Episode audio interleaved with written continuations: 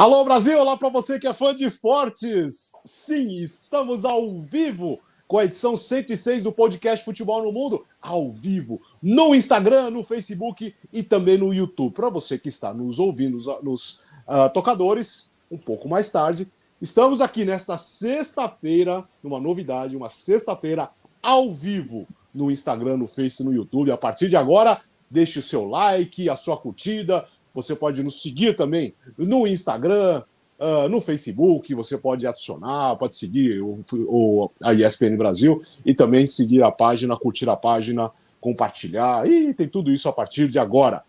Geódio, Biratã Leal, Gustavo Hoffman é o nosso time nessa participação especial do podcast Futebol no Mundo. Tudo bem aí, Jean? Tudo bom, Alex? Um prazer estar aqui em mais uma edição do Futebol no Mundo, dessa vez especial, né? Ao vivo no Instagram, no YouTube, enquanto o Leonardo Bertozzi desfruta de suas férias trabalhando, né? E torcendo muito por Cornélia Jacobs, né? Já descobri a preferência dele no Eurovision que ele está cobrindo ali em loco, mas evidentemente sempre com um olhinho no futebol também. Ah, ele está em Turim. E aí, Bira? Bom, sempre legal aparecer ao vivo aqui para poder falar com o pessoal. Num meio de semana atípico, né? Meio de semana de datas de competições nacionais mais decisivas, inclusive com ligas nacionais sendo decididas no meio de semana, algo que não é tão comum assim no, no futebol europeu. O Gustavo vai falar de montão aí no, no mundo Hoffman mais tarde. Tudo no pique hoje. Gustavo Hoffman, falando para teste, Gustavo. Tudo bem, Alex? Companheiros, um grande abraço para vocês, um abraço por fã de esportes. Espero que a conexão de internet aqui da minha casa colabore com o programa. Vamos embora, porque tem uma hora só, né? então tem muito assunto pela frente. Tem tantas mensagens aqui já na live do Instagram, com Vitor Faria, um abraço, o Jackson Manuel, Gabriel Juan, uh, nossa, quanta gente aqui, o Antônio Matheus, o Henrique, o Rogério, 1978, o Evandro rapaziada, todo mundo ligado aqui na nossa live. Começamos na Inglaterra, que nesse final de semana, aliás, neste sábado, a grande decisão da FA Cup envolvendo Chelsea e Liverpool. A rodada da Premier League será toda no domingo, com exceção de Chelsea e Liverpool, por causa da decisão da FA Cup. Você vai ver esse jogo a partir, de, a partir de meio-dia 45 na ESPN e também no Star Plus. O link dessa grande final entre Chelsea e Liverpool uh, está fixado no chat, tá? Do YouTube, na descrição do vídeo, no Facebook e também nos destaques do Instagram. É jogaço, Jean. É jogaço e é um jogaço que acho que acaba ganhando em importância até pelo andamento da Premier League, né? O andamento da Premier League que parece apontar muito agora para um título do Manchester City. Evidentemente ainda está aberta a disputa, está aberta, né? Mas com o que o City está jogando, com o que o City está fazendo, é, é, a tendência é que ele encaminhe esse título da Premier League. Então, se o Liverpool talvez pudesse ter alguma dúvida né, sobre como encarar esse jogo, como eh, enfrentar o Chelsea, certamente não tem mais. Acho até que não teria qualquer que fosse o contexto na Premier League, mas hoje a gente tem certeza de que vai ser um Liverpool completamente focado nessa decisão. É um Liverpool hoje que joga mais do que o Chelsea, é um Liverpool que parece ser mais forte do que o Chelsea só que nós estamos falando de 90 minutos, 90 minutos com jogadores de altíssimo nível, de altíssima qualidade dos dois lados, e aí não tem muito essa de favoritismo, né? Eu acho que você pode até apontar o Liverpool como um time melhor na temporada, tanto na Premier League, como evidentemente na Champions, onde é finalista. Um Liverpool que está jogando bem, que vive um grande momento, apesar do empate em casa recentemente contra o Tottenham. Então, é um, é um time, o Liverpool, que pode sim ser apontado como favorito nessa decisão mas sempre respeitando demais o Chelsea, que a gente sabe que tem um potencial enorme, apesar de toda a turbulência que tem vivido e que provavelmente ainda vai viver um pouquinho, né? Até o começo da próxima temporada, Alex. Rapaziada que está no YouTube, uh, você pode colocar o vídeo em 1080 e assistir com a melhor imagem, tá? É só clicar aí uh, na engrenagem do vídeo, escolher a, a qualidade máxima para ver melhor o podcast do futebol no mundo. Bira. Bom, o... no final das contas, né, a Premier League, com aquele empate entre o Liverpool e o Tottenham, já está ficando cada vez mais na mão do Manchester City. E o Manchester City, aproveitando esses jogos para ainda aumentar a diferença de saldo, que acho que até o começo da rodada, da rodada de meio de semana, que na verdade foi bem uma rodada, foi alguns jogos é, adiados também, que estavam sendo recuperados, ainda era uma diferença de saldo de gols que dava para dizer que, não, não, ela não faz tanta diferença assim. Em último caso, o Liverpool consegue recuperar. Agora ela já está ficando grande. É, já a diferença de saldo de gols já ficou em 7 e então é, o Liverpool tem que talvez contar com mais do que simplesmente uma derrota do Manchester City nesse, nesse caminho. Então, de fato, não tem muito o que pensar para esse jogo contra o Chelsea. Tem que ir com tudo, tem que ir para ganhar. O Liverpool sonhava com quatro títulos, hum, da, da, pinta de que vai de que eh, um deles já escapou, então vai ficar no máximo com três. Agora, tá bom. Achei que você ia falar da pinta que vai conquistar três, aí seria muito ousadia. não, não, não, não, não, não. E, e tem que lembrar, né, Gian? O, o Liverpool, ele é melhor que o Chelsea, é, tem jogado mais que o Chelsea, mas enfrentou o Chelsea na, na, na final da, da, da, Copa da Liga. Foi um empate duríssimo, que, que foi que o Mendy pegou muito, mas também o Chelsea teve um monte de gol anulado. Gol anulado corretamente. Mas sinal de que o Chelsea teve um volume ofensivo muito, muito grande e conseguiu achar espaços. Só que assim, o passe final foi feito com o jogador um pezinho na frente, tudo, então os gols eram anulados. Né? É, mas o, o Liverpool esteve perto de perder aquele jogo para o Chelsea também, porque o Chelsea é um grande adversário. Então, então o Chelsea mostrou que não teve fôlego para acompanhar Liverpool e Manchester City nas 38 rodadas, porque ali até umas 10, 15 rodadas o, o Chelsea estava acompanhando. O Chelsea chegou a liderar o campeonato, mas não teve fôlego. Agora, para um jogo, para um jogo, o Chelsea é capaz de ganhar de qualquer um desses times em um jogo, um jogo único.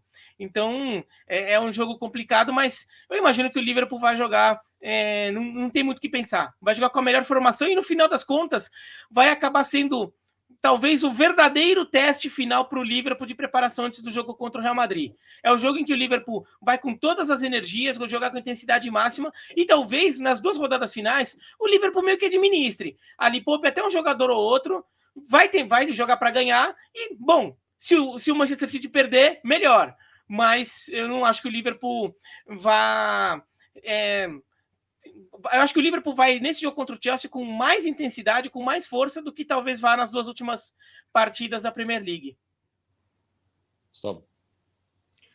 Assim, é consenso e tranquilo, né? Afirmar que o Liverpool é um time melhor do que o Chelsea hoje. É, a questão para mim aí que, que equilibra mais o confronto, o Biratan já, já abordou um pouco isso, é o fato de o Chelsea eh, saber lidar bem demais com a situação de final em jogo único, né, de decisão de 90 ou 120 minutos.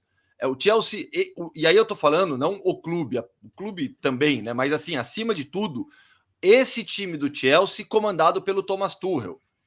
Então, ele sabe da sua inferioridade técnica hoje. Não é nem técnica, né? Se parar para analisar, é inferioridade de momento, né? Porque eh, pegando Chelsea e Liverpool e, e, imaginando essas duas, duas equipes jogando no máximo, né? Aquilo que a gente já viu de melhor, ué, aí seria 50-50, não, tem, não haveria favorito. Mas o momento do Liverpool é melhor, a equipe do Jürgen Klopp vem melhor do que o Chelsea, indiscutivelmente, que teve uma queda de desempenho. Depois de. É, é curioso isso, porque quando estoura toda a confusão, todo, todo o embrólio em relação ao Roman Abramovich como proprietário do Chelsea, a resposta imediata do time é positiva. O Chelsea, nas primeiras semanas pós-início da guerra na Ucrânia, e todo esse embrólio que eu citei com os oligarcas russos, incluindo aí o, o Abramovich, a resposta imediata do Chelsea foi positiva. Mas depois encaixou uma sequência negativa e começou a oscilar demais.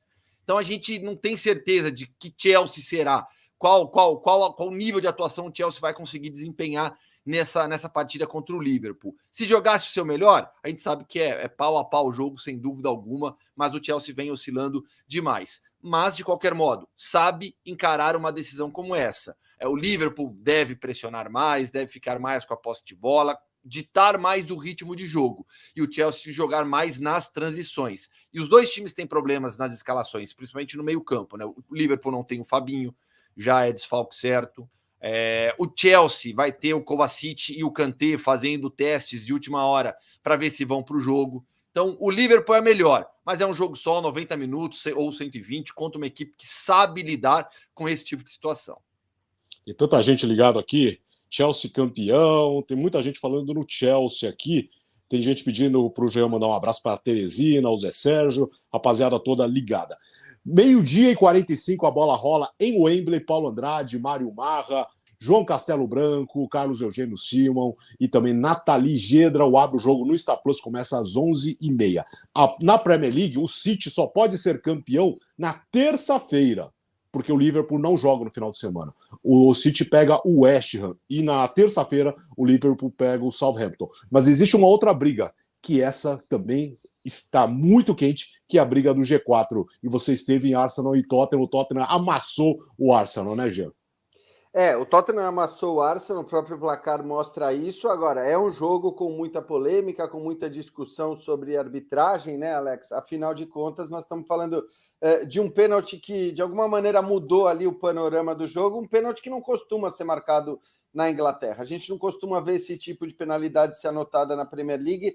Eu até entendo a não intervenção do VAR naquele lance, né, do, do empurrão em cima do som, porque de fato é, o VAR também não costuma interceder nesse tipo de lance. Então, assim, em relação ao VAR, eu acho que foi exatamente o que a gente costuma ver na Premier League. O árbitro tomou uma decisão, é, como existe um grau de interpretação naquele lance, é, o, o, que aconteceu é que deixou-se a decisão do, do árbitro prevalecer. Mas o pênalti, ele é sim um pênalti contestável, e aquilo mudou o jogo. Aquilo mudou o jogo, que era um jogo muito igual, um jogo muito equilibrado, muito disputado, né? Enquanto estava 0 a 0 A partir de 1 a 0 eu acho que o Arsenal sentiu o gol, e depois você tem a expulsão do holding, que não dá para se discutir em relação ao amarelo que ele tomou e aí o Arsenal né, fica com um a menos, toma o segundo gol, aí o jogo estava definido. É engraçado porque a gente imaginou o tempo todo que fosse ser um jogo muito tenso, um jogo muito equilibrado, um jogo muito disputado, né, com briga até o final pelo placar,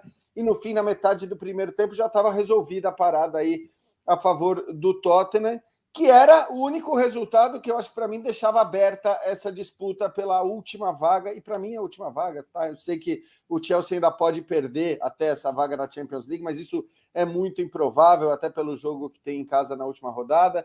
Então, assim, o resultado eh, deixa a disputa aberta, mas longe da gente poder afirmar que o Tottenham é o favorito para ficar com essa vaga. Hoje a vaga é do Arsenal só que o Arsenal tem dois jogos mais complicados aí nas duas últimas rodadas, especialmente esse da próxima rodada fora de casa com o Newcastle. Então é esse jogo fora de casa com o Newcastle e depois um jogo em casa contra um Everton que pode ou não estar brigando contra o rebaixamento. De qualquer forma, é uma é uma tabela bem mais complicada do que o City, que teoricamente vai somar né, seis pontos nessas duas últimas rodadas. É emoção pra caramba, realmente até pelo que significa, em geral, a briga desses dois times, né? As cinco temporadas que o Arsenal não consegue terminar à frente do Tottenham na Premier League. E desta vez, isso vale não apenas né, terminar à frente do Tottenham. Quem terminar à frente desses dois é quem vai para a próxima Champions League.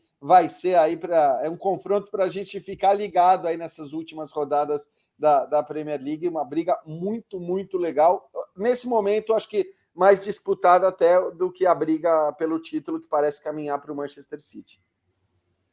Bora, Vila. É, e essa briga, eu acho que está tá mais aberta que a briga pelo título, não só pela diferença de pontos, que é menor, óbvio, mas também porque são dois times mais imprevisíveis envolvi envolvidos nela. Na final das contas, você olha a, a, briga pelo título da, pelo título, né? A briga lá na ponta, tudo bem, dá três pontos, tudo. A gente estava tava em um ponto até duas rodadas atrás. Só que o Manchester City e o Liverpool simplesmente não perdem pontos para ninguém. Então, você projetar um tropeção do City aí de perder três pontos para o Liverpool empatar e daí para saldo de gols, alguma coisa assim, não é uma coisa tão fácil. Já entre Arsenal e Tottenham, são times mais vulneráveis são times que você não bota sua mão no fogo. E daí fica a questão, porque a tabela das últimas rodadas de fato é pior para o Arsenal, como, como o Jean falou. Né? Eu, eu até, eu até acho que existe uma chance maior do que o normal do que do, do Arsenal pegar o Everton na última rodada, com o Everton já fora da, de risco de rebaixamento. É. é. já salvo. Até porque o Leeds está eu... se esforçando bastante, né? Nossa, ah. o Leeds, então, o Leeds, o Leeds tá, tá, assim, tá com muita cara de rebaixado nesse momento.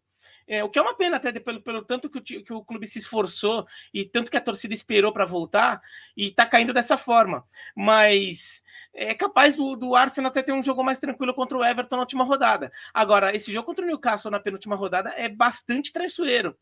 Sendo que o Tottenham realmente tem uma, campanha, uma tabela bem mais é, é. acessível. Pega um Burley, que de, também vem caindo de, de, rendimento, aquela, aquela empolgação do Burnley, né? Aquelas rodadas que o Burnley começou a fazer ponto, ponto, ponto, ponto para escapar do rebaixamento, já esfriou. Né? O Burnley já deu uma esfriada de novo. Já perdeu do Aston Villa em casa, quase perde do Watford, né? Num, o Watford já rebaixadão ali. Ah, quer dizer, o Watford ainda tinha uma chance na, na hora daquele confronto, mas o Watford bem mal e quase ganha do, do Burnley.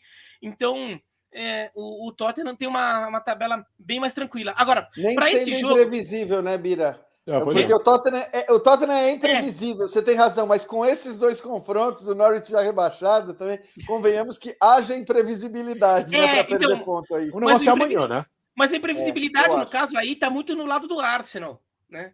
Claro. E daí eu acho que esse jogo também mostrou uma coisa que, que quando eu ficava pensando no como é que podia ser esse Tottenham e Arsenal, eu até achava que o Tottenham tinha uma chance grande, não só por jogar em casa, mas o time do Arsenal é um time redondinho. Eu acho que, no geral, é, ele se mostrou um time bastante competente e que tem uma projeção talvez é, melhor que a do Tottenham. Está à frente do Tottenham com méritos na tabela, mas o Tottenham tem mais jogador pronto para jogo grande. E eu acho que isso fez diferença né, no, no, no, jogo de ontem. E, e, isso o Tottenham até mostrou no jogo contra o Liverpool também. O, o Tottenham é um time, é um time vai vai mais cascudo, vai para usar um termo que a gente é, usa bastante por aqui, é, é, um time mais cascudo. Então, acho que um time como um todo não é tão, é tão bom assim, porque é um time que oscila demais e por isso deixou muito ponto idiota ao longo do campeonato. Mas, para pegar uma situação de jogo grande, uma situação de mata-mata, como era um pouco esse clima do jogo contra o Arsenal, ele tem um time mais pronto para isso, com um técnico até também meio talhado para esse tipo de situação, que é o Conte. E acho que isso fez diferença. Não só porque o Tottenham é, ganha o jogo, mas também, por exemplo, como o Arsenal sente quando toma o primeiro gol. E, e talvez é um time que ainda é um time que ainda precisa ganhar um pouco mais de rodagem nesse tipo de situação. O Tottenham chegou a sentiu, vai, pensando em predadores, o, o Tottenham sentiu o cheiro de sangue ali e foi para cima. Foi para cima para resolver a parada. Ó, toda rodada os nove, os oito jogos, porque o Liverpool e o Chelsea não jogam, você vai assistir no Star Plus, tá? A partir das 8 horas da manhã no domingo, toda a rodada uh, da Premier League, a penúltima rodada da Premier League os dois jogos atrasados na semana que vem. Uh, Gustavo e Gian, atenção, tudo bem que nós estamos em número ímpar aqui, tá? Mas o assunto ainda é Premier League. Eu fiz a minha seleção da Premier League o Biratan Leal fez a seleção da Premier League dele. Vocês dois vão decidir qual seleção é melhor. Aliás, você que está nos vendo no Instagram, no YouTube, no Facebook, deixe seu like, seu comentário. Você pode seguir, compartilhar e escolher de quem é a melhor seleção da Premier League. É, o Biratan Leal, por favor, escalhe a sua seleção. Ih, espera um pouquinho aqui. Deixa eu ver aqui. Ó, tá aí, é... tá no ar. Tá na tela tá aí, ó. Ah, tá na tela aqui. Não, é que eu tô com um pequeno problema que eu não tô conseguindo ver vocês, tá? eu não tô conseguindo ver vocês, mas assim, deu uma travadinha aqui no negócio, então assim, eu consigo ouvir Normal. perfeitamente. Mas aqui agora eu tô fazendo um programa de rádio por um tempo, tá? É... Tá. A minha escalação é Ramsdale, é Alexander Arnold, Van Dyke, é... Matip e Cancelo. Rodri, Mason Mount e De Bruyne, Mané, Salah e Son. O técnico, eu coloquei o Guardiola. Décimo segundo jogador, né, que foi uma coisa que o, que o pessoal da produção pediu. É aquele jogador que, que você deixa guardadinho ali, que poderia entrar na seleção ali, mas acabou ficando de fora, tudo. Eu escolhi o Cristiano Ronaldo porque, ó, jogou bem, é, é um dos artilheiros do campeonato. E, bom, se você precisa de alguém para entrar e decidir um jogo se a coisa estiver feia, o Cristiano Ronaldo é o melhor jogador possível, né? é, e, e, o craque, eu, vou, eu coloquei o De Bruyne. De Bruyne. Gustavo Agora Hoffman, eu vejo você de novo. Agora eu vejo você de novo, não sou mais rádio. Tá bom. Então vamos fazer o seguinte, Beratelão, você defendeu o seu e agora você mostrou a sua seleção. Por favor, escale a minha seleção. Por favor. Você vai ver, vamos, vamos ver a diferença. Por favor, Bira. Consegue ver na tela aí? Agora, agora trocou. Vai lá, Bira. Eu? É, escale a minha seleção, vai. Ah, eu escalo sua seleção? Sim. Quero tá, ver. não, achei que você tinha pedido para o Gustavo escalar sua seleção. Não. não. Alisson, Arnold, Van Dijk, Rubem Dias e Cancelo é bem parecida. Fabinho, Foden e De Bruyne, Salah, Son e Mané. Ah, o ataque, por exemplo, é o mesmo, só a ordem que está um pouquinho diferente do posicionamento dos jogadores. É, Aí é, o técnico, ah, técnico Guardiola, ah. craque De Bruyne e décimo segundo o Mount. Muito bem. É, Gustavo Hoffman, por favor. Não, eu acho que o time do Alex ficou mais bonitinho que o do Biratã. Obrigado. obrigado.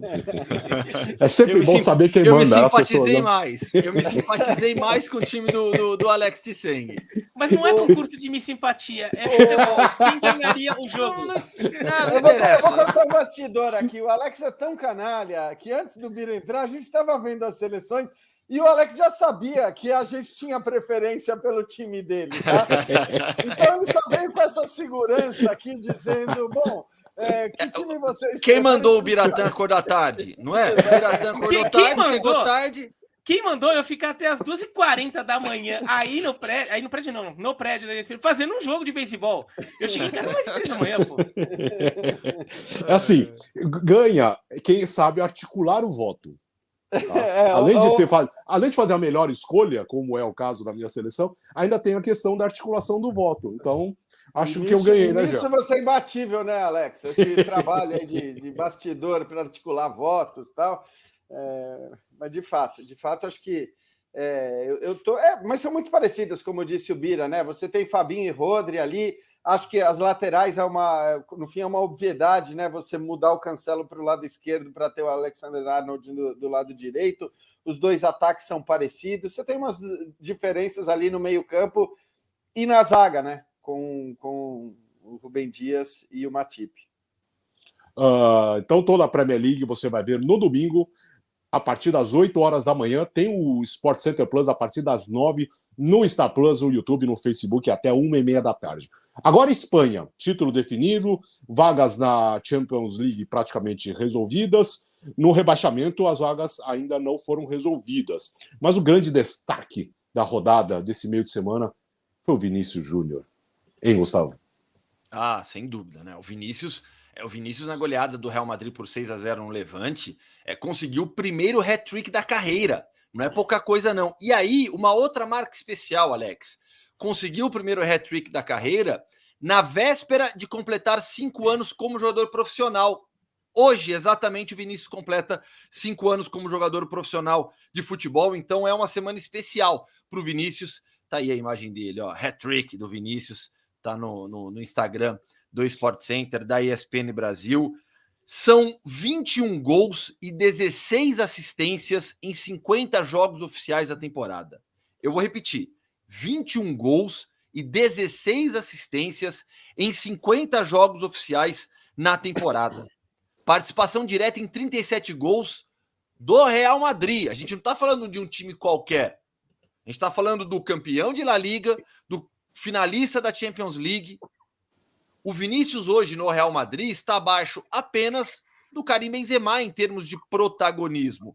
E olha que o Modric faz uma temporada espetacular. A gente pode falar na, nesses três jogadores como os três protagonistas do Real Madrid na temporada.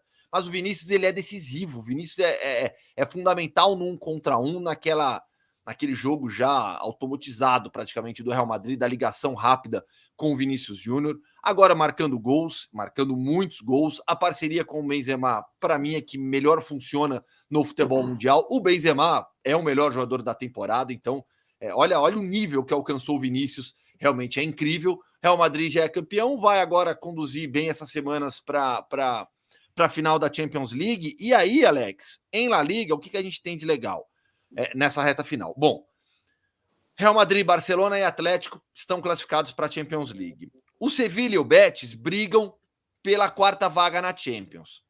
O Sevilla precisa de um ponto nas duas últimas rodadas porque tem vantagem no critério de desempate com o Betis, que é o confronto direto. Então, se o Sevilha somar um pontinho, se garante está aí a classificação. O Sevilha precisa de um ponto e aí se garante na, na, na Champions League. O problema é que a tabela do, do Sevilha não é das mais tranquilas. O Sevilha vai jogar fora de casa contra o Atlético de Madrid, que já está classificado para Champions, mas é o Atlético de Madrid e na última rodada recebe o Atlético Bilbao. E aí, vamos, vamos mostrar essa tabela um pouquinho mais para baixo, porque entra a questão da briga aí, assim, vamos, vamos mostrar do, do, do quarto para baixo. Por quê? Aí entra a briga pelas competições continentais. Como o Betis está classificado para a Europa League através da Copa do Rei, o quinto e o sexto vão para a Europa League, fase de grupos, e o sétimo colocado vai para a Conference. Então o Atlético Bilbao, que tem 52 pontos, quatro a menos do que o Vila Real, pode chegar na última rodada com condição de briga ainda, com condição de, classificar, de classificação para a Conference League, pelo menos. Então a gente tem uma briga legal por Europa League, a briga por Champions. Eu acho que, tá, apesar desses jogos difíceis, acho que está bem encaminhado. Acho que o Sevilha consegue pelo menos um pontinho e se classifica. E aí, Betis vai para a Europa League, Real Sociedad e Vila Real vão disputar quem vai para a Europa League ou para a Conference, tendo o Atlético Bilbao nessa disputa ainda. E agora lá na parte de baixo da tabela, na luta contra o rebaixamento, o Levante caiu com essa goleada sofrida para o Real Madrid. O Levante está oficialmente rebaixado. E aí a gente tem uma disputa entre Alavés, com 31 pontos, bem difícil, mas o Mallorca tem 33, o Cádiz tem 35. O Granada, com 37, também é, é, ainda corre risco, principalmente por conta do Mallorca. Então a gente vai ter uma última rodada, duas últimas rodadas na Espanha, com brigas por torneios continentais e essa luta contra o rebaixamento. É, e nessa briga pelo rebaixamento, eh, contra o rebaixamento, é, vale destacar que o Mallorca, por exemplo, é, que acabou entrando na zona de rebaixamento agora, é o time que vem jogando um futebol pior. O, o Alavés e até o Levante, que o Levante tomou um 6 a 0 agora, porque acho que quando também quando começou a entrar gol do Real Madrid, o, o, Levante sabia que ia cair com a derrota, e daí o time perde totalmente o foco. Mas o futebol que o Levante vinha jogando não era futebol para tomar um 6 a 0 do Real Madrid agora. Né? O, o Levante vinha melhorando, só que estava muito atrás, tinha muita desvantagem para recuperar e não conseguiu.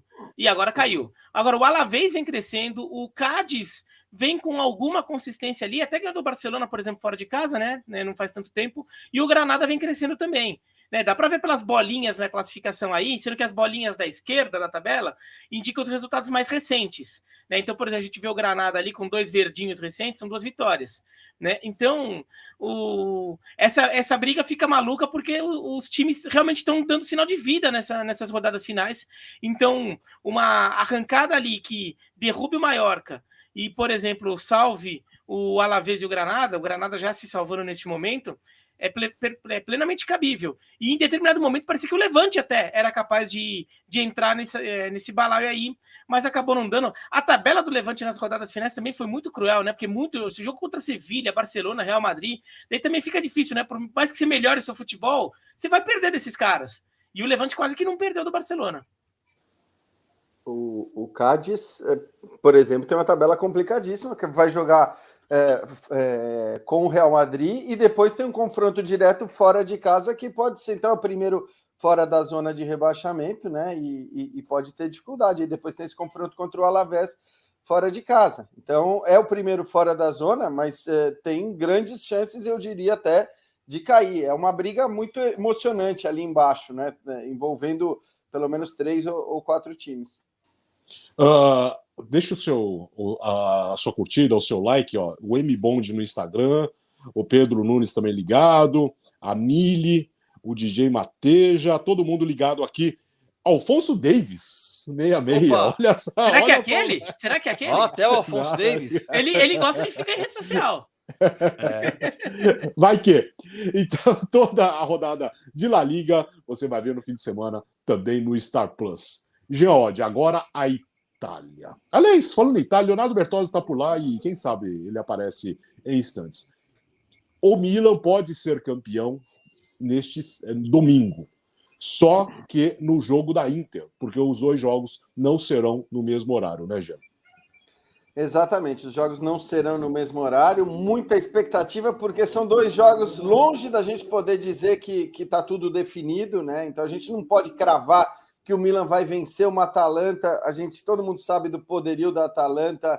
É, então, por mais que o jogo seja no San Siro, onde aliás o Milan já perdeu pontos importantes, é difícil cravar uma vitória do Milan.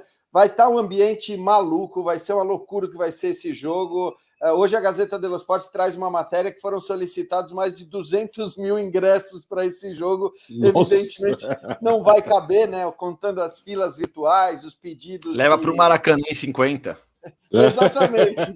Porque nem o Maracanã atual funcionaria isso aí, né? Com 200 mil hoje em dia não vai, não vai rolar, mas de qualquer forma vai ser um clima absurdo, provavelmente inclusive nas ruas de Milão.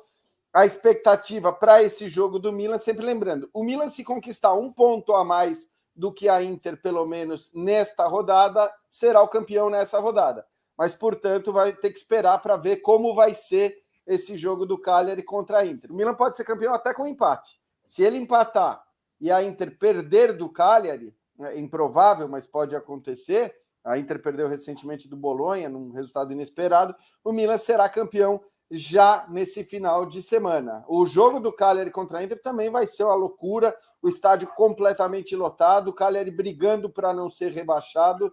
É, então vai ser realmente uma, uma reta final muito emocionante. A gente não sabe se essa reta final em relação à disputa pelo título termina neste final de semana, nesse domingo, ou se vai terminar no próximo final de semana, quando o Milan pega o Sassuolo fora de casa. Ainda bem, né, é, que não tem o Verona no meio dessa história mais, né, nessas duas últimas rodadas, né, Vira? Verona não foi ah, capaz. Era divertido, né? É. Era divertido quando, quando, o Verona tava, tava ali, né? O Fatal Verona podendo tirar o título do Milan pela terceira vez na história, então só ficava aquele fantasma, assim. Mas o Milan, o Milan venceu o jogo com méritos. Foi um jogo até que em determinado momento teve susto, mas o, o Milan teve méritos. Agora, essa briga lembra muito a briga do Arsenal com o Tottenham, que a gente olhava. O time da frente é, tem uma tabela um pouco mais difícil do que o time que está atrás. E, e nenhum dos dois times você bota a mão no fogo, porque são dois times mais falíveis do que Manchester City e Liverpool na, no topo da Premier League. Então, você consegue imaginar o, o Milan perdendo esses jogos. Agora, é, o, o, Milan vem com uma arrancada de respeito. A gente está vendo ali até ó, quatro bolinhas, é, quatro bolinhas verdes aí do Milan, simbolizando os quatro últimos jogos, né? É uma arrancada de respeito. Primeiro venceu o Genoa, daí tudo bem, vai, venceu o Genoa, não, não faz tanta, não é assim, ó, venceu o Genoa. Mas depois vence a Lazio em Roma, a Fiorentina e depois o Verona em Verona. É uma arrancada que, que você respeita a capacidade do Milan de lidar com essa liderança e de lidar com essa pressão, é, né? Com essa pressão toda. Sendo que em alguns desses jogos aí a Inter já tinha ganhado, então o Milan entra em campo para recuperar essa liderança, quer dizer, muita pressão. E o Milan, que é um time que a gente até vê, vê um pouco com desconfiança, assim, de ah, um time que ainda não está tão pronto assim, um time que ainda não é tão sólido assim. Mas o Milan tá, é, soube lidar com essa reta final. Parece que foi um time que amadureceu muito ao longo desta temporada. Por exemplo, Acho que o Milan que está desenrolando essas rodadas finais, talvez fosse um Milan que não fizesse uma campanha tão ruim na Champions, é, não sabendo finalizar jogos em que ele até jogava bem, merecia resultado melhor e não conseguia é, fechar.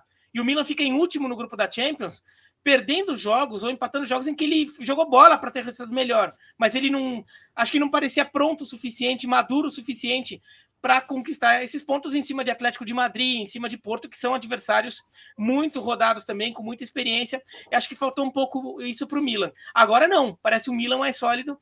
É... Agora, Inter e Cagliari, times que estão lá embaixo na tabela no italiano, é impressionante como eles sempre crescem na reta final. Até o Genoa está crescendo, o Genoa que ficou quase o campeonato inteiro com uma vitória, começou a vencer, venceu até a Juventus. É, a Salernitana é um negócio impressionante que a Salernitana está ganhando de todo mundo, mas o Cagliari, o Cagliari é, é um caso de time italiano que está lá embaixo, mas ó, com uma carona de rebaixado, assim. O Cagliari não está encontrando forças para escapar. Tanto que você vê um ponto só nos últimos três jogos, enquanto o Genoa e Salernitana não param de ganhar. O Cagliari perdeu um confronto direto com o Genoa, um jogo horroroso do Cagliari. Eu fiz esse jogo. O Cagliari teve 53% de acerto de passe. Gustavo, o que, que são 53% de acerto de passe no jogo? O que, que você faz com é isso aí no jogo? É muito pouco. Índices ruins de times que jogam em contra-ataque ficam ali em 70%. Exatamente, é um time que controla o jogo tem que ter uns 85, 90%. Um time que tá jogando ok, assim, 80. 70% é time que fica lá atrás indo para contra-ataque e ver se dá certo. É. O Cagliari teve 53%, ou o nível do, do, de futebol que o Cagliari tem jogado nessas últimas rodadas. Isso porque era confronto direto, né? Jogo que tinha uma mobilização, uma preparação especial. O Alex, um, um, um, ponto que a gente já chamou atenção aqui nas últimas semanas, né? Esse jogo do Milan com a Atalanta Atalanta que é uma das melhores visitantes. A Atalanta joga melhor fora de casa do que do que como mandante. A gente falou bastante sobre isso nas últimas edições. Aí só uma curiosidade em relação a isso. porque a Atalanta vem de duas vitórias seguidas como visitante, contra Spezia e Veneza. Venezia, que são dois times lá da parte de baixo da tabela. A última derrota dela como visitante foi justamente para o Sassuolo, que é o último adversário do Milan, que é um outro jogo chato também. Só uma curiosidade de tabela sobre esses dois próximos adversários do Milan. Tá aí, para quem nos acompanha no YouTube, a, a, a tabela da, da Atalanta. Tem até o jogo com Leipzig eh, ali pela, pela Europa League. Uh, falando em Itália, o nosso quinto elemento hoje é Leonardo Bertozzi e ele está em Turim. Então vamos dizer que hoje vamos ter, claro, o momento Mundo Hoffman, mas temos um, um, momento como que é o Mundo Bertozzi. Quem vai rodar Mundo Bertozzi. E aí, peraí, peraí, calma. Então, vamos lá. É Vou justo, contar né? até cinco, você faz a vinheta e ele vai aparecer. Vai, Gustavo. Mon... Pode ir? Ah, desculpa. Pode ir? Pode ir? Ah, então vai. Peraí. 3, 2, 1. Mundo Bertozzi! Fala aí, pessoal do Futebol no Mundo. Prazer estar com vocês. Saudades dos amigos. Estamos aqui na frente do Allianz Stadium, estádio da Juventus. Hoje, dia de lançamento da camisa da próxima temporada, vai estrear nesse final de semana. É, aliás, na segunda-feira, quando a Juventus recebe aqui a Lazio, no seu último jogo em casa da temporada. E de uma temporada que acaba em decepção, né? A primeira temporada em 11 anos que a Juventus não levanta nenhum troféu. Hoje, dia de muitas notícias por aqui. Primeiro, é, possibilidade de Maria ser uma contratação aí a custo zero, né, em final de contrato com o Paris Saint-Germain, seria uma boa possibilidade. E também é, uma certa insatisfação na diretoria em relação a, ao trabalho do, do Alegre nessa temporada de retorno. O Pavel Nedved, vice-presidente do Juventus, não teria uma boa relação com ele, então ele começaria, vamos dizer o quê? É... Sinal amarelo, sinal amarelo. Deixa eu andar um pouquinho aqui para não ser atropelado. Sinal amarelo. Se não começar bem a próxima temporada, tá de sobreaviso, vai ter que começar bem, porque aqui não se aceita uma temporada de derrotas. Valeu, gente. Bom podcast. Muito sério o Bertozzi, né? É, né? Porque tá na Juventus, né? Na, Juve, na Juventus não tem brincadeira. Na Juventus é. o papo é sério. É assim Lembra que o Daniel Alves falou, né, Gustavo? É, é não, é muito sério, muita rigidez. É, é assim. Mas, mas, mas o Alex, isso que o Bertozzi falou no final é muito importante, né? E, e não o, ser atropelado? O... Não, é, é isso também é importante, down, né? é importante. saudade dos amigos. Não, isso é fundamental para estar vivo, né? Mas é, ao que eu quero, ao que eu, ao que eu me refiro é, e o Zé Elias sempre fala muito é, comigo sobre isso, o irmão dele jogou na Juventus. A, a, a, cultura de vitória que existe na Juventus, ela realmente não aceita é, a derrota. A derrota ela tem que ser sentida demais por quem atua na Juventus. E uma temporada sem título mexe com as estruturas do clube, a primeira em 11 anos. Então, é, há confiança no Massimiliano Alegre, mas essa confiança vai depender agora de bons resultados e, obviamente, de títulos na temporada. Títulos ou título na temporada passada. Na Juventus é assim que funciona. É a cultura do clube, é a forma como, como a família Agnelli administra a Juventus há muito tempo. No YouTube, um abraço para o Matheus Avelar, para Camila Ferreira, o Fael, o Luiz Teodoro, tem tanta gente ligado também, o Wesley Portela, todo mundo ligado no YouTube. Agora a Alemanha. Oi, não, oi, diga, que, diga, que, o, que o Bertas falou que ele tava, que ia ter evento lá de lançamento da camisa nova da Juventus. A camisa foi lançada. É, hum. A camisa já foi anunciada, então assim, não sei se o pessoal consegue ir rapidinho a lista, tipo, ah, mas se não tiver, é, ele, as listras são formadas por vários triangulinhos pretos. Isso, ai. Aí, ó, o pessoal tá rápido, o pessoal tá é. rápido, ó. Ai, vários triangulinhos pretos formando a, as listras.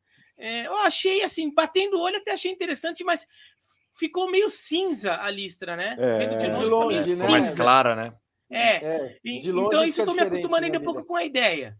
É, é, não, não deixa é. de ser curioso, eu acho até que provavelmente é uma homenagem e tal, mas que o Chiellini, que anunciou agora que né, essa será a sua última temporada, o Chiellini se despede da Juventus, poderia ter se despedido, inclusive, com o seu vigésimo título, né? Se, se a Juventus tivesse vencido a final contra a Inter, que acabou perdendo de virada, né? Depois de estar vencendo, virou uma vez, depois tomou a virada. O Chiellini poderia se despedir com o vigésimo título da Juventus, mas ele não vai estar mais na, na, próxima temporada. É, é mais um sinal de mudança. E como falou o Gustavo, né? Uma, uma Juventus que, cara, é, o, o, Alegre chegou com muita expectativa em torno do que ele ia fazer é, depois das temporadas do Pirlo e do Sarri, e a verdade é que o Alegre foi pior do que ambos. Aliás, foi um jogaço em Roma no meio de semana. Diga, Gustavo. Ô, Alex, Hum. você viu aqui que apareceu uma mensagem do fã de esportes? Não falando- vi. Me Hã? chamando de mensageiro da Zica com raio valecano. e você viu o que, que aconteceu, né? Olha lá, olha lá. Horroroso, Ah, ele é- né? Não, não. E, e o que, que aconteceu ontem? Eu comentei o jogo do Raio Valecano, né? Depois de muito tempo. 5 a 1 para o Vila Real em Madrid, o jogo. Lá em Baecas, realmente. é, a, a zica, a zica que eu lancei para o Raio Valecano foi brava, mas pelo menos o time se salvou do rebaixamento na reta final, ganhando em Barcelona, né? O Raio Valecano pode, pode mudar o nome da cidade de Barcelona, porque ganhou do Barça e ganhou do Espanhol, graças a essas vitórias que ficou Ô, bem. ô, Gustavo, nessa só reta final. rapidinho, Alex. É, porque assim, ele. Você vê que ele chamou também o Bertozzi de mensageiro da Zica porque foi para Turim e, e a Juventus perde a final da Copa da Itália para a Inter. E tinha um outro cara que estava perguntando se eu já tinha comprado passagem para Tirana. Até por conta desse padrão aqui que a gente está vendo da, da presença em loco dos, dos eh, comentaristas do futebol no mundo, não dá muito certo, não levar muita sorte. Eu acho melhor eu ficar aqui em São Paulo mesmo para assistir a final da Conference. É melhor. E, e sabe como que tira a, a zica, Gustavo? Como? Vai de novo, né? Ah, é, vai ser o jeito. Vou ter que ir para lá de novo então para acabar com essa zica aí. E vou, dessa vez Não. eu vou de camisa, vou todo vou, vou uniformizado na próxima vez. N- Não é má ideia. Campeonato italiano, então, a penúltima rodada, com chance de título para o Milan. No domingo, a partir de uma da tarde, você vai ver no Star Plus. Ah, agora a Alemanha, o que, que temos na- nessa última rodada, Gustavo?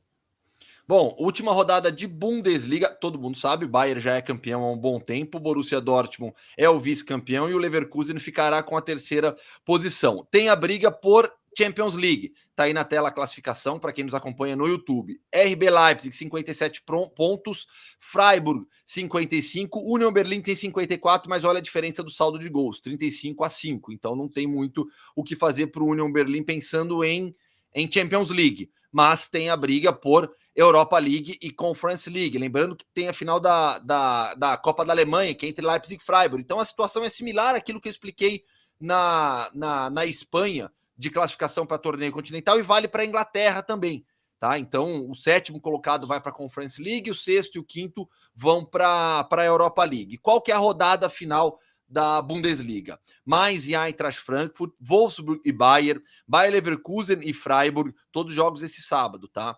Borussia Dortmund e Hertha Berlim, tem camisa nova do Borussia Dortmund também. Se a gente mostra aí, é, de- mostra também aqui para o Fã de Esportes. Borussia Mönchengladbach e Hoffenheim, Arminia Bielefeld e RB Leipzig, Augsburg e Greuther Fürth, Stuttgart e Colônia, e Union Berlin e Bochum. Tá? Aí os jogos na tela. Vou mostrar a classificação. A gente falou sobre isso, né, na, na, na, na última edição. A parte de baixo da tabela agora, a zona de rebaixamento. Porque a gente tem o Arminia Bielefeld podendo ainda passar o Stuttgart, mas tem uma combinação de saldo de gols que não é das melhores, menos 26 contra menos 19. Só que o Hertha Berlim também está nessa luta contra o Stuttgart. Na Alemanha, os dois últimos colocados caem diretamente. O antepenúltimo faz um playoff contra o terceiro colocado da segunda divisão. E, o, e, o, e aí o 15 se salva. Olha o saldo de gols do Hertha, menos 33, do Stuttgart, menos 19. Então tem uma disputa ainda. Tem a disputa do Arminia tentando se salvar do rebaixamento direto e o Stuttgart querendo sair dos playoffs para colocar o Hertha Berlim ali na, na, nessa situação. E na segunda divisão, o Schalke já subiu e é provável que a gente tenha um con- confronto grande ali de playoff com, com, com, com, com provavelmente, eu acho que vai dar, no final dos contos, vai dar o Stuttgart mesmo. Ô, ô, diga, quem, quem ia falar? O Não, Gustavo, eu- diga, diga, Beira. Não, eu só falar que assim, já que o Gustavo mencionou a segunda divisão, né? A segunda divisão, o Schalke subiu com 62 pontos, o Werder Bremen tem 60, tá ali na boca para subir. O Werder Bremen precisa só empatar com o Jan Regensburg na última rodada para conseguir subir. E daí a gente tem o Hamburgo com 57, o Darmstadt com 57 e o São Paulo com 54. Pelo saldo de gols, a situação do São Paulo é praticamente irreversível. Ele teria que ganhar o Hamburgo e o Darmstadt perderem e o São Paulo ainda tem que tirar uma diferença de saldo de gols assim de quase 20. Então não vai rolar, né? Então a questão é essa briga pela terceira posição que dá a vaga no na repescagem entre Hamburgo e Darmstadt. E o Hamburgo bom, era o time que nunca tinha caído, nunca tinha jogado segunda divisão, já está na sua terceira edição na segunda divisão e está nesse sufoco todo. O Hamburgo vai pegar o Hansa Rostock em Rostock, né, na última rodada. O Hansa Rostock só empata, empatou os últimos quatro jogos. Está lá no meio de tabela, não, não vai acontecer muita coisa. E os Darmstadt pega o Paderborn em casa. O Paderborn é um time melhor, é o sexto colocado, mas o jogo vai ser em Darmstadt. Então, é, são dois jogos ali em que os times podem tropeçar. Para Hamburgo e Darmstadt são jogos tropeçáveis. E o Werder Bremen lá, um empatezinho já salva. O Werder Bremen ainda pode até ser campeão se o Schalke eh, perder na última rodada. Então, imagina um Hamburgo Stuttgart ou um Hamburgo Hertha nesse jogo de repescagem, né? Que jogo grande e sendo eventualmente uma volta do Hamburgo à primeira divisão depois de muito tempo. E mas o Stuttgart tentando se segurar. O Stuttgart também deu uma passadinha na segunda divisão não faz muito tempo. Uh, nós tivemos no meio de semana, dentro já do nosso mundo Hoffman, que o Bertozzi é, é, não mandou a vinheta ainda. O que, que nós tivemos de campeões nessa semana, Gustavo? Eu tô tentando acertar o foco. Para quem tá acompanhando no YouTube, eu tô tentando acertar acabou o de, foco da minha câmera, que não é das melhores. Ó. Ah. Quer ver? Ó, vou, vou tentar acertar de novo. Ó. Eu tapo assim, aí vamos ver se ela recupera o foco. Não recuperou. Bom, vai ter que ser em foco mesmo, então. É. Vamos lá. Semana de campeões, realmente, é, a, a, agora. Na quarta-feira, especificamente, três campeões nacionais. Na Holanda, goleada de 5 a 0 do Ajax contra o Herenveen na Arena Johan Cruyff, lotada, uma festa espetacular da torcida, depois do jogo, nas ruas ali ao redor de, do, do, do estádio. Quatro pontos de vantagem sobre o PSV, faltando uma rodada, 36 título holandês garantido para o, o Ajax. Está aí a, a imagem no nosso Instagram. É, final de ciclo do Eric Ten Hag, né? Tem, tem o último jogo ainda para fazer, mas Eric Ten Hag de saída do Ajax vai assumir o Manchester United. Alfred Schroeder será o novo técnico do Ajax. Ele já tinha sido assistente técnico do próprio Eric Ten Hag, é, tinha saído do clube e agora volta. Ele, ele estava no comando do Bruges, tinha assumido o Bruges no início da temporada, retorna ao Ajax vai ser treinador, então, principal da equipe. Ele foi assistente do Coleman também, nessa, na passagem pelo Barcelona. Agora vai ser o, o, técnico principal do Ajax a partir da próxima temporada, o Alfred Schroeder. Na Escócia, bastou um empate para o Celtic na quarta-feira com o Dundee United, 1 a 1 para recuperar o título escocês.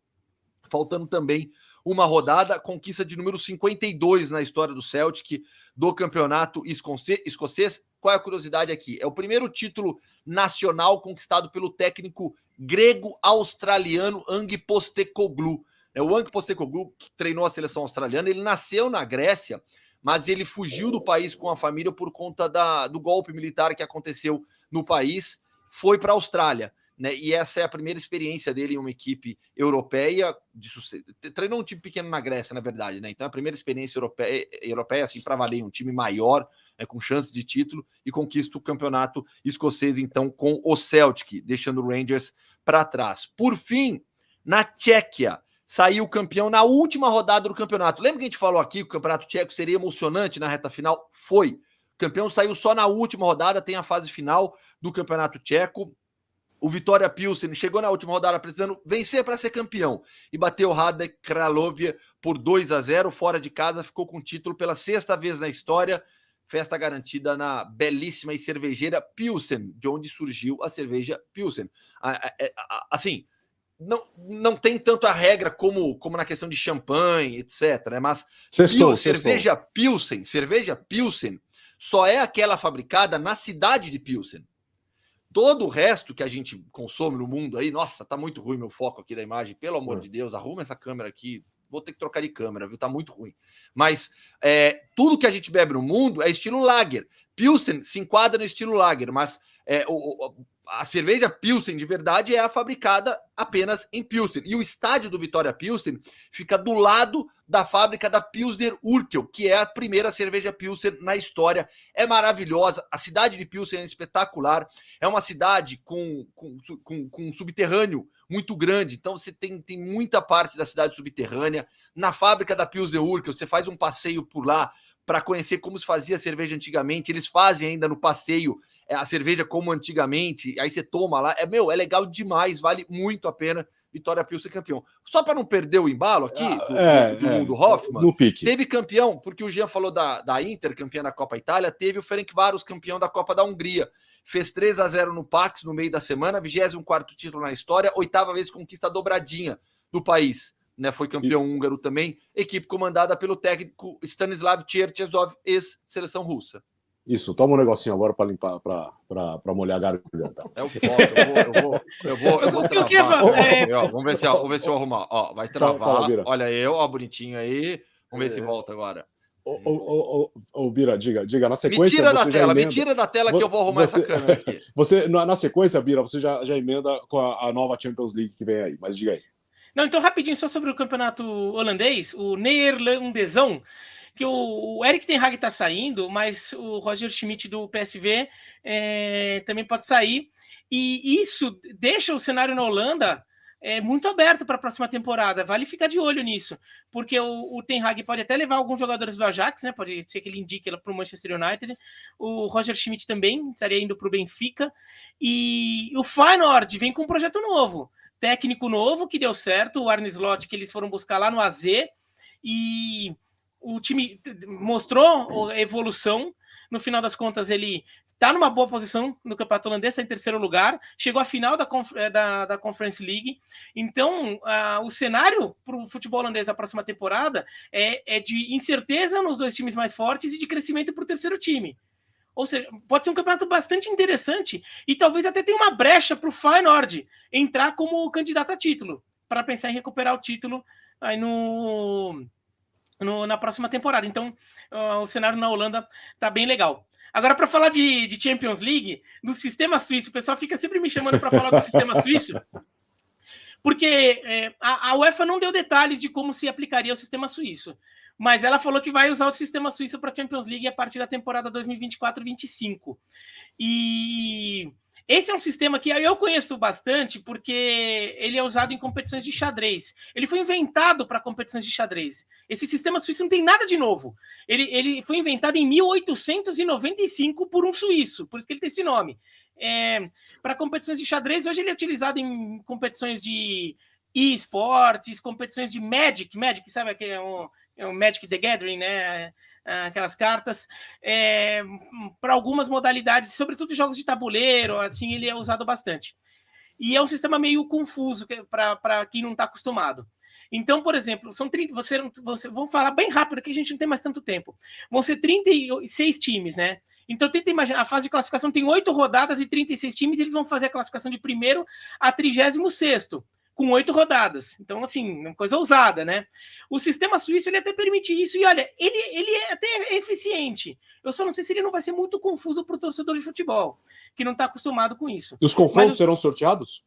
Então, na primeira rodada, em teoria, é sorteado. Você, você ranqueia, vai os 18 cabeças de chave, né? Os 18 times de melhor ranking, e você sorteia com os outros 18. São 36, né? 18 jogos. Você faz a primeira rodada. Daí, na segunda rodada, você pega quem venceu os jogos da primeira rodada, pega quem venceu da primeira rodada. Não é aquela coisa de quem ganha, pega quem perde, porque ah, ele ganhou, ele é beneficiado, tem que pegar um time mais fraco. Porque se você Até ficar fazendo porque, isso. né, Bira? É, uma das eh, intenções ao mudar o, o regulamento da Champions era justamente fazer com que você tivesse mais confrontos entre os grandes, entre os mais fortes. E, e se você fizer quem ganha com quem perde, provavelmente você não vai ter esses confrontos, né? Exatamente, você não, vai, fase. você não vai ter esses confrontos, você ainda vai ter uma classificação final que você vai ver assim, por exemplo, Liverpool, Real Madrid, Manchester City, Bayern de Munique, todos empatados com oito vitórias, zero empates e zero derrotas após oito rodadas. né? Além de tudo, você não conseguiu fazer uma classificação realista, porque fica todo mundo lá embolado e vai ter um monte de time com oito derrotas. Não, então você pega quem ganha com quem ganha, quem perde com quem perde, quem empata com quem empata. Né? E daí ah, é, tem a segunda rodada, você define a terceira dessa forma também. Então, time com seis pontos, pega time com seis pontos, com, quem tem quatro, pega quem tem quatro, e, e assim por diante. Né? A ideia é que você tem confronto direto entre times lá no topo, mas também confronto direto lá embaixo. Para os times que estão lá embaixo, tem esse interesse também de que assim, você vai jogar um jogo que é vencível, porque você vai pegar adversários do seu nível técnico. E se você, por exemplo, dá, você é um time bom e dá azar de perder nas primeiras rodadas, você cai lá para baixo, daí você vai ter uma sequência de dois, três jogos mais fáceis e você pode subir na tabela. E daí você recupera a sua posição. E se você é um time mais ou menos ali que deu sorte nas primeiras rodadas, você tá lá no topo, mas você vai começar a pegar só time forte, você vai cair. Depois de duas, três rodadas, você já caiu de novo para o meio da tabela. Então, a, esse, esse sistema, ele até funciona. Ele é esquisito, mas ele funciona. O que eu tenho dúvidas é como se define uma rodada após até o término da rodada anterior. Questão de viagens, por exemplo, você só definiria o seu jogo muito em cima da hora, tipo uma semana antes, né? Então, eu imagino que a UEFA faça alguma coisa como, por exemplo, anunciar as, as rodadas de duas em duas. Você faz as duas primeiras rodadas. Ao final das duas primeiras rodadas, como ficou a classificação? Ficou assim? Quem tem seis pontos, pega quem tem seis pontos, assim, nas duas seguintes.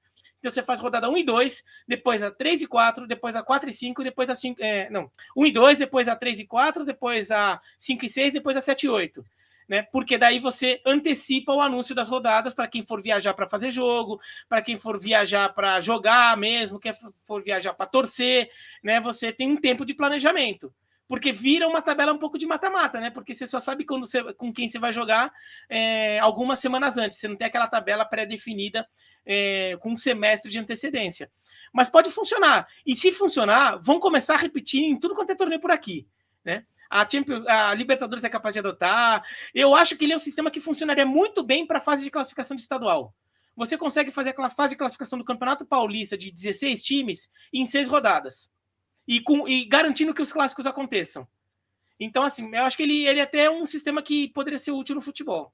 Nós vamos falar mais da, da Champions League no, no, no podcast 107, na segunda-feira. Só para fechar aqui, que nós já estamos um pouco em cima da hora, é o seguinte: nós falamos de quase todos os campeonatos. Então põe na tela um desafio rápido para vocês três. Os 10 melhores times dessa temporada. Deixa eu ver se agora eu, tô, agora eu enxergo. Ó, nós temos três minutos para resolver isso. Primeiro, quem é o melhor Qual foi o melhor time dessa temporada? Em quem, quem, quem quer puxar? Liverpool. Opa. Bom, estamos em número ímpar, então é o Liverpool. Já estamos. Já. E o segundo? Mesmo, mesmo, que o Bira ache que foi a Juventus, eu e não. o Gustavo é... já voltamos Liverpool. Não. E o segundo? Eu vou de City. Eu também vou de City, apesar do, apesar do Real Madrid na final da Champions. Tá, então concordamos que o terceiro é o Real Madrid ou não? Sim. Sim. Sim. Ah, muito bem. E agora? Agora começa a apertar um pouco. É... Gustavo, e o quarto? O quarto? Nossa. É. É, é, muito difícil porque não tem nenhuma equipe que, que, que se destacou, né? Sim. Assim, pelo potencial eu falaria Bayern. Mas o Bayern na Champions. Não, não, não, não, mas o Bayern não, não é o Bayern, não é. O, o Bayern na Champions decepcionou, né? Ao ser eliminado pelo Vila Real. Caramba! É! Ah, apesar de, tudo, eu, eu, apesar de tudo, eu vou de Bayern no final das contas. Chegou numas quartas de final, foi campeão alemão, porque a, a partir daí tá tudo muito embolado. É, tá. mas eu. Então, Agora bom. tudo bem. Você vai ganhar o Bayern porque o, o, o Gustavo o jamais Gustavo é vai Bayern. tirar o Bayern podendo dar um voto para o Bayern. É, no G4, assim, né? Tá, e quem vai votar o quinto? Mas... Vai, Jean. Cara, difícil demais, né? Eu acho que assim, a gente poderia colocar pelo, pela surpresa que foi o Villarreal, mas para mim o, fato de não estar é, entre os quatro no espanhol, aí não teria dúvida em colocar o Villarreal em, entre agora, mas não estando, eu acho que eu iria. Aí olhando um pouco para essa coisa, né, da expectativa e realidade, aí eu vou com o Milan, cara. Apesar da queda na primeira eu coisa, eu acho que ninguém imaginava é, que o time pudesse superar a Juventus e a Inter no, na Itália. E, e como disse o Bira, é, não só jogou bem na primeira fase da Champions, como foi bastante prejudicado em dois jogos, especialmente num deles contra o Atlético de Madrid. Bastante prejudicado você... pela arbitragem, você quer dizer? Isso, Vamos lá, então, Mila. Não, você só falou prejudicado, você, você não ah, falou. É, é prejudicado pela arbitragem, desculpa. Então, vamos lá, Mila. Milan quinto. Uh, vai, Bira, você escolhe o sexto. Eu iria com a Inter em quinto, então eu vou com a Inter em sexto. Inter em sexto. Gustavo, sétimo. Olha que louco, né? Assim, o, o, o Jean falou aquilo sobre, sobre é, o Vila Real e vale sobre o Eintracht Frankfurt também, né? Que, que não é nem não tem nem entre os 10 primeiros na Alemanha, mas está na final da Europa League, né? Coisa de louco. É, Internacional entrou em sexto, é isso? Isso. Agora o sétimo. Tem que escolher o sétimo. Vai o. Caramba. Vamos de não, na Espanha não. É, na, na Espanha, não. Putz. Que difícil, meu. É difícil. É, é difícil. É... Vai o. O Milan e a Inter entraram, né? Vai, Vai o Chelsea. Entrar. Chelsea. Chelsea. Tá, é. Jean, no oitavo. Chegando esse. Puta merda. Bom. É, ah, opa, falei, não podia falar isso, né? É, pode, pode sim. É. Fala no, não, não, não. Pode. Fala Cara, na novela agora, também. Agora eu vou com, agora eu vou com o Vila Real, velho. Vila Real, tá bom. Nossa. É um grande feito. Vai, Bira. Que exagero, Vila Real e oitavo. É, ué, que corneta. Oh, de novo. De, de novo. Vai, Bira. Agora, até pela expectativa, pelo, pelo, pelo que se projeta, eu vou de Arsenal. Arsenal. Muito bem. Então, agora o décimo. Em nenhum. Vocês não vão encaixar o, o Manchester, o Paris Saint-Germain em é. décimo. Ele não está entre põe, os põe dez. O, põe o PSG em décimo, pronto. Não, em bota décimo. em outro, Bira. Cara... Eu? Eu sei. Não, porque olha ali, você pega, ó, ó, na Espanha, né? A Barcelona e Atlético de Madrid decepcionaram, mas vão ser ter, segundo e terceiro colocados no final das contas, né? Mas não, não, brigaram pelo título, não conseguiram competir. A Juventus ficou distante também é, de briga pelo título. O Borussia Dortmund, pelo amor de Deus, né? É, Teve várias oportunidades acho, Gustavo, Se a gente tivesse a certeza, por exemplo, do Tottenham na, na quarta colocação entre os, os, times de Champions, eu até okay. colocaria o Tottenham. Justo, ali. justo. Vai o PSG, então, pô. Vamos de PSG, então.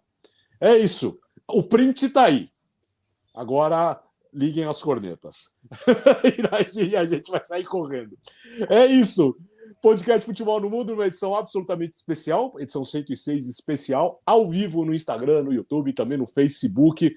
Uma grande novidade para você. De vez em quando a gente vai voltar aqui ainda ao vivo, principalmente no Insta. Você no YouTube, no Facebook, já está acostumado e nos tocadores também. Valeu, Jean. Valeu, valeu. Abraços. Gustavo Hoffman. Valeu, gostei da brincadeira ao vivo aqui, hein? É, um pouco corrido. O programa ao vivo é um pouco diferente. Valeu, Bira!